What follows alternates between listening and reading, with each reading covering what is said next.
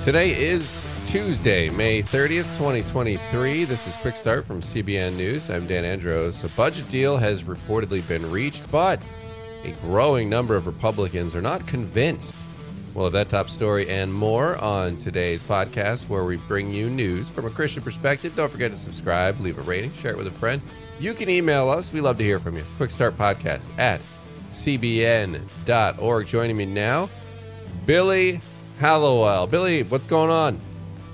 I am I'm excited. I'm ready for the week. I'm pumped. Yeah, I almost said Monday when I was doing the opening there. it just it feels like a Monday, even though we had a three day weekend. It does. So, it yeah. does feel like a Monday. Hopefully, everyone had a great time uh, celebrating and remembering our um, heroes who have fallen for the freedoms that we enjoy in this country. Um, I hate, you know, you hate that the day gets boiled down to like hot dogs and hamburgers, right? You got to remember what we're actually doing out there. Yeah, I mean, I kept telling my kids about it, you know, because Yeah. I have a seven and a 10 year old, and I'm like, look, you know, the fact that we can even do this, we could drive down the road or Yep. go to church or do any of these things, it's because people fought and died for for your freedom and they they kept looking at me but i kept saying it because i, Yeah. I felt convicted too like you Yeah. want to you want to remember why we Why we're doing it. Absolutely, absolutely. So, hope everyone had a great weekend uh, with their families and friends, remembering that. And um, we got a lot coming up. We're kicking this week off with there. Look, this North Korea story, Billy, is that you're going to be covering here in a minute. It's insane. it's horrific it, it is They're already insane, but this is a new level of insane for North Korea. Well, and I think it sort of blows the top of what we already know, right? Yeah. It's giving us, when you hear these individual stories, it drives home just how bad it all really is. And Yes. So that's the part that really shocked me. Yep. Yeah, so we'll get into the details on that. Plus, on the main thing, Billy's got a conversation with Duck Dynasty stars Willie and Korie Robertson about their new production that they've got going on. So we're looking forward to that. But first, we're going to get through the news here in 90 seconds. And just days before a June 5th deadline for potential default on government debts, Joe Biden and House Speaker Kevin McCarthy reached a deal to raise the debt ceiling. Now they've got to convince members in Congress to go along with it. But there's apparently a revolt brewing among some Republicans. The deal would increase the nation's $31 trillion debt ceiling by another 4 trillion through 2025. But also, it places some new restraints on, restraints on federal spending. Both leaders say they made compromises, but then Biden said the speaker and I uh, made clear from the start the only way forward was a bipartisan agreement. But he added that he made no concessions. And Speaker McCarthy praised the deal, calling it good for the American public. He said it doesn't get everything we wanted, but that's divided government for you. And he said that while 95% of his fellow GOP members support the deal, according to Axios, as many as 60 Republican House members could vote against it. Republican Representative Ralph Norman of South Carolina called the deal insanity, saying that a $4 trillion debt ceiling increase with virtually no cuts is not what we agreed to. And on Pentecost Sunday, hundreds gathered on Jerusalem's southern steps just below the Temple Mount to pray for Israel. It began a historic evangelistic effort to reach the world. You can read more about that and other headlines over at cbnnews.com.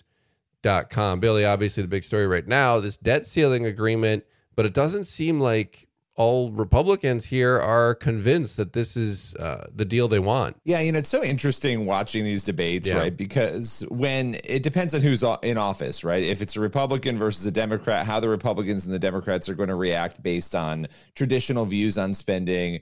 But yeah, I mean, it's never a good sign when you don't have people on your side fully on your side. So I don't know. I mean, we're looking at what's so stunning to me is the national debt. I mean, these Oh. trillions upon trillions of dollars that for decades now people have been warning about. And you look at that figure and it's like monopoly money. It doesn't even look Mhm. real.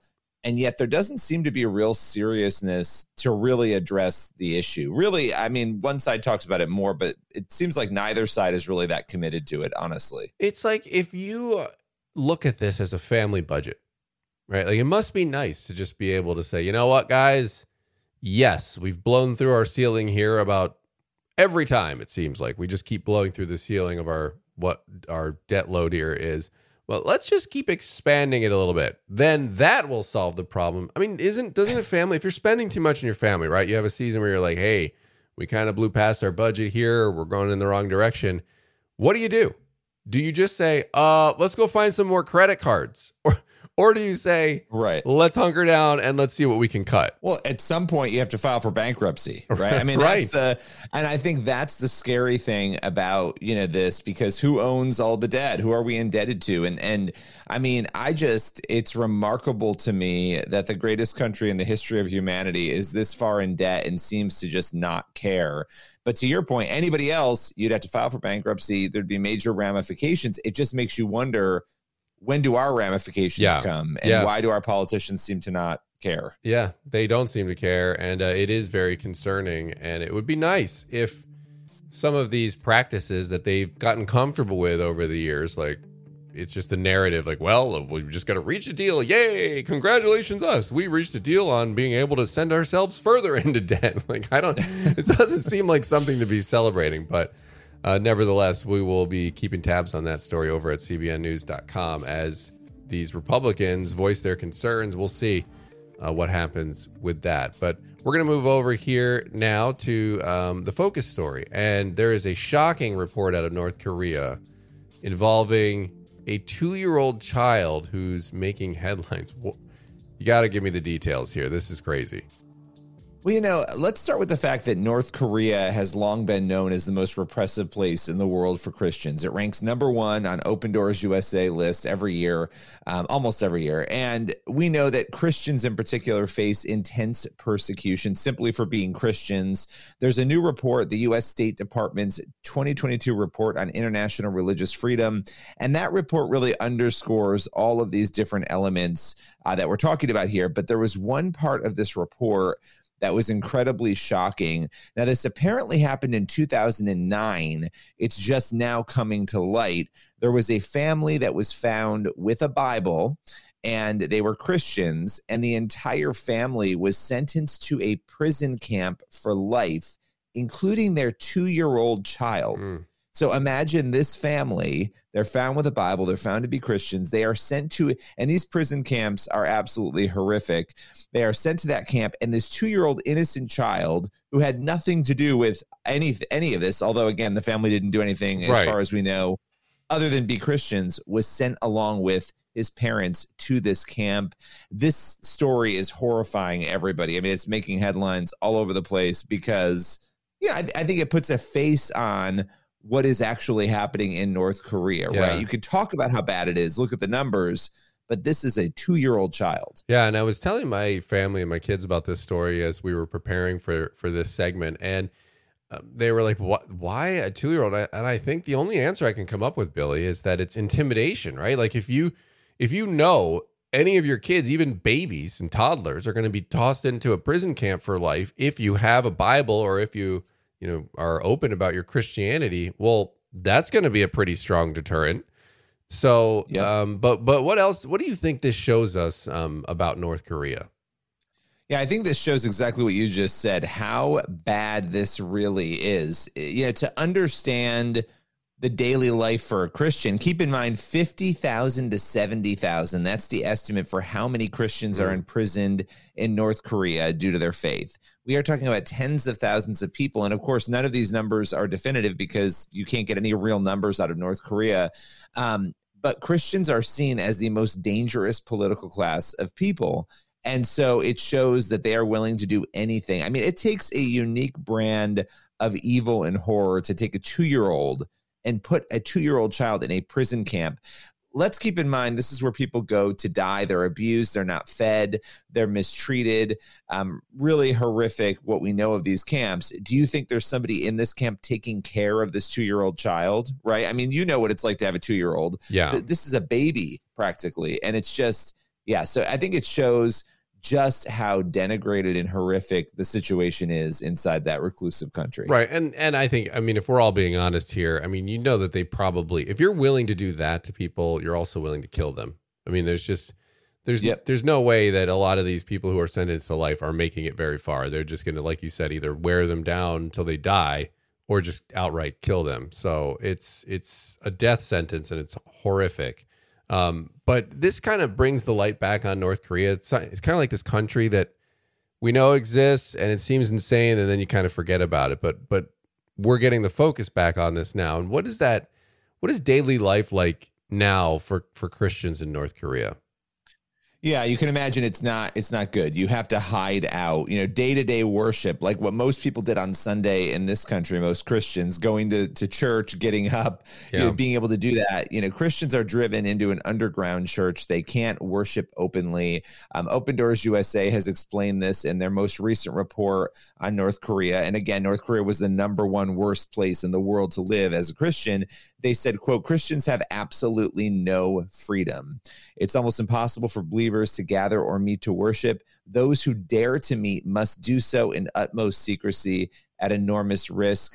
Basically you're one mistake away you know from capture yeah. or death. That's what yeah. they said. So well, it's just horrific. yeah it is. And look we were just talking at the top of the podcast about freedom and how we're celebrating the people who preserved freedom for us here in the country. And this is why we do it. I mean, if you, if you didn't have people like this, there's a very good chance we'd be in a similar situation to a North Korea where you, or a China where you have oppressive governments that are even more uh, oppressive than just your run of the mill sort of big government deal, right? I mean, you get dictators, you get communists. Like that's the way um, humanity trends when you don't have something as awesome as the Constitution of the United States to protect it. This is the result when you don't have that. And so, again, it's just another reason why we are so thankful for all those people who gave their lives in defense of America's freedom when you see stuff like this. But um, what's the what is the most disturbing aspect of this particular case, Billy?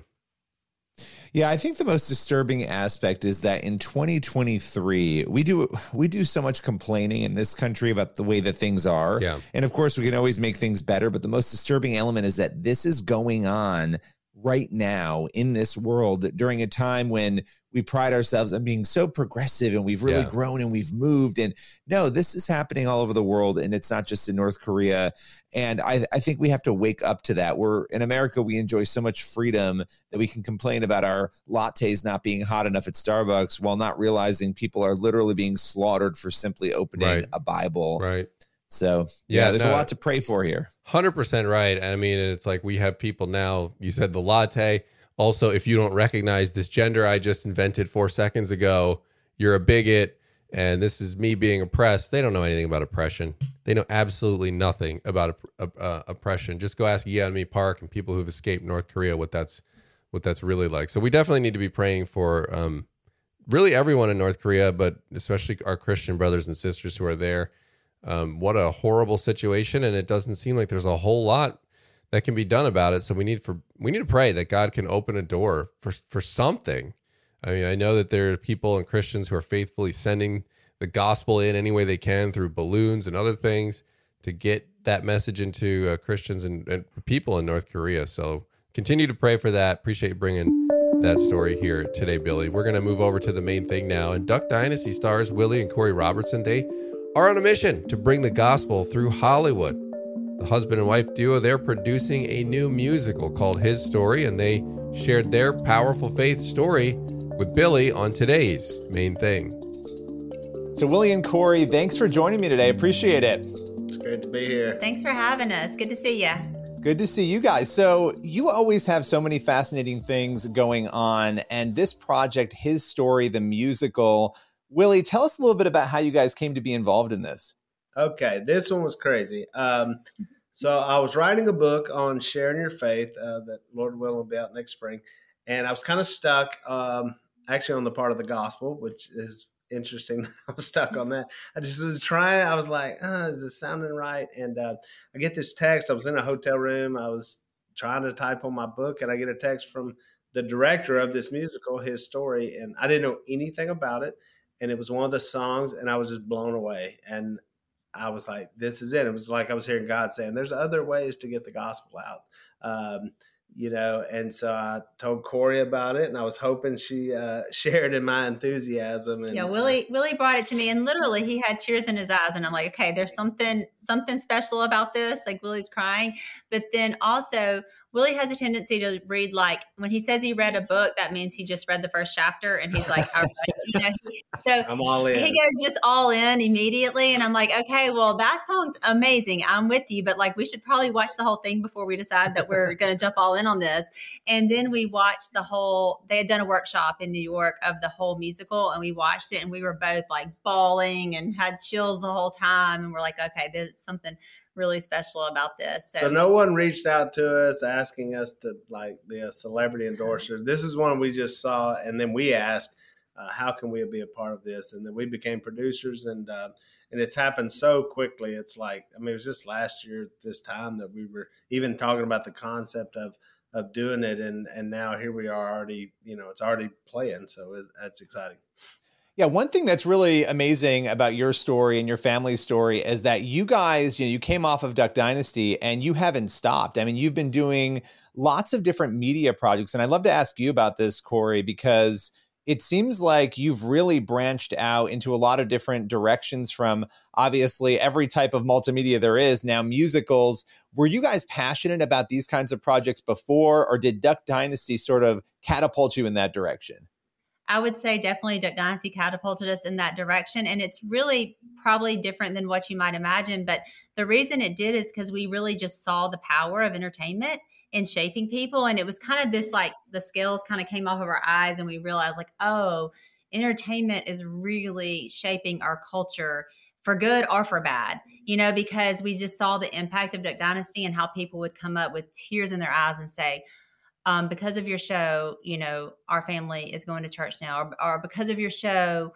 we pray together as a family. Your show has saved our marriage. You know, just it. We had this little funny show about a family, you know, with a quirky uncle, and it just impacted people in really powerful ways. And so it did. From then on, we were like, okay, we have to do some, do more of that. There's, we need more Christian people in entertainment. We need more more believers. We're called to be the light of the world and for some reason, a lot of times Christians are kind of scared of Hollywood, where we're like, no, you know, we'll we'll leave that to the world.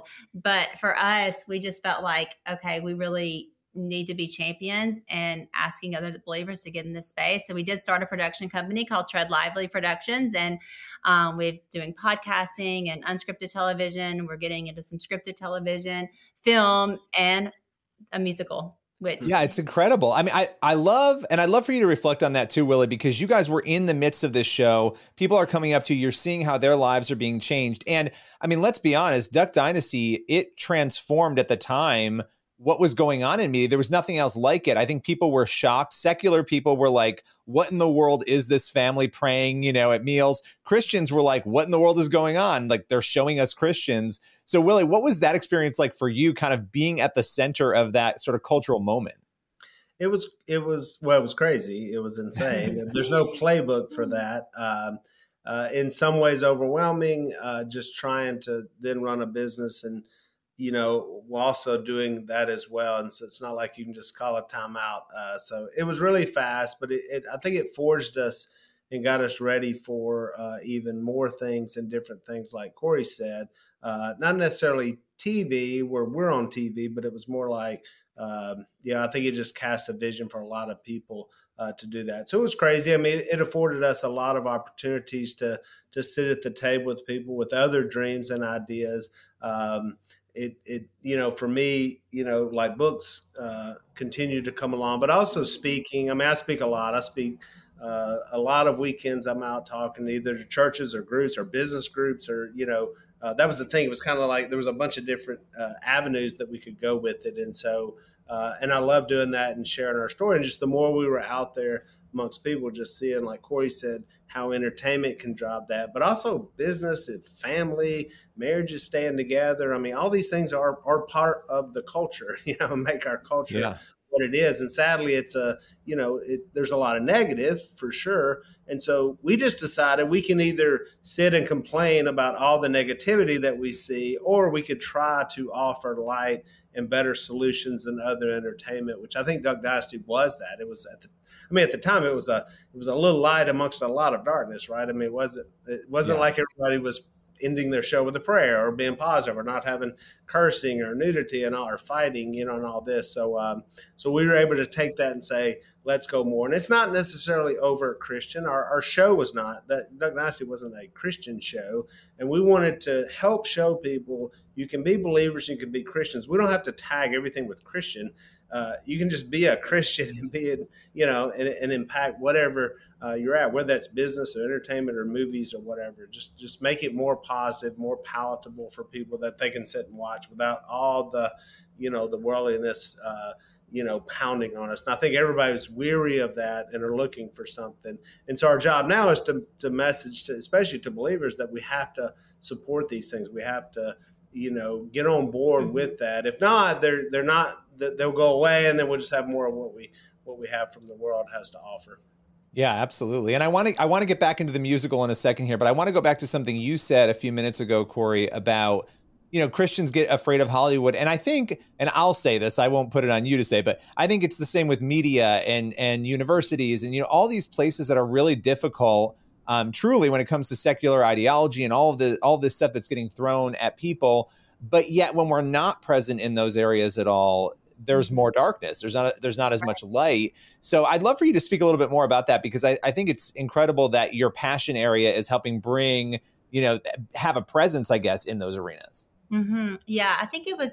We really noticed that whenever we decided we were going to do Duck Dynasty because people would be like, "Whoa, you know, your kids are going to end up on drugs and you're going to get divorced." Like that's what happens when you get into reality TV and we were like wait but aren't we called to be a light in the world and you know shouldn't we go into these dark places and i think that's you know what jesus did and but i do remember a time whenever so when sadie got asked to do dancing with the stars that was a moment for me that i was like whoa okay should i really as a mom let my daughter who's 17 years old, go to Hollywood. You know, it was kind of one of those moments of like, should we stay in our little box because this is comfortable? Like, I think a lot of times we do as Christians, we stay in our churches, we stay in our places that are comfortable.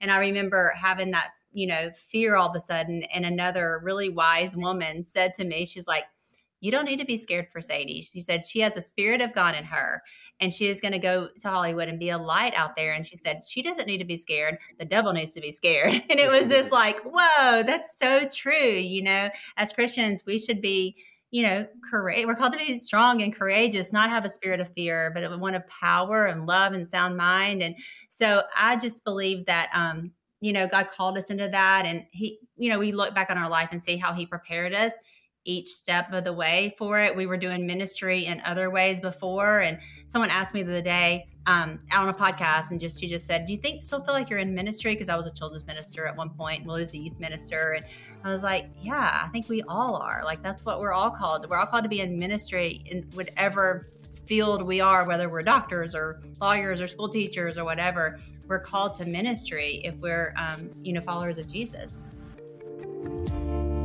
All right, Billy, appreciate that conversation there. We're going to have time here for one last thing. This all reminds me of Matthew 5 44. But I tell you, love your enemies and pray for those who persecute you. You know, no matter what is going on, it's so easy to get angry when we face persecution, but we're talking about deadly persecution mm-hmm. here. And I think we have to remember to pray for North Korea, for um, the leaders there, and for all the other countries where this goes on, just offering prayers up for changed hearts and minds. Yeah, absolutely. And do we really believe that God is the one who can change hearts and minds and make leaders rise and fall? Well, if we do, we should be praying exactly what you just said um, for them, for that to happen. And um, I, I join in that. I join in that because they need it. They need it desperately, uh, as do a lot of places. So, all right, that's going to be it for the podcast today. Appreciate you being here, Lord willing.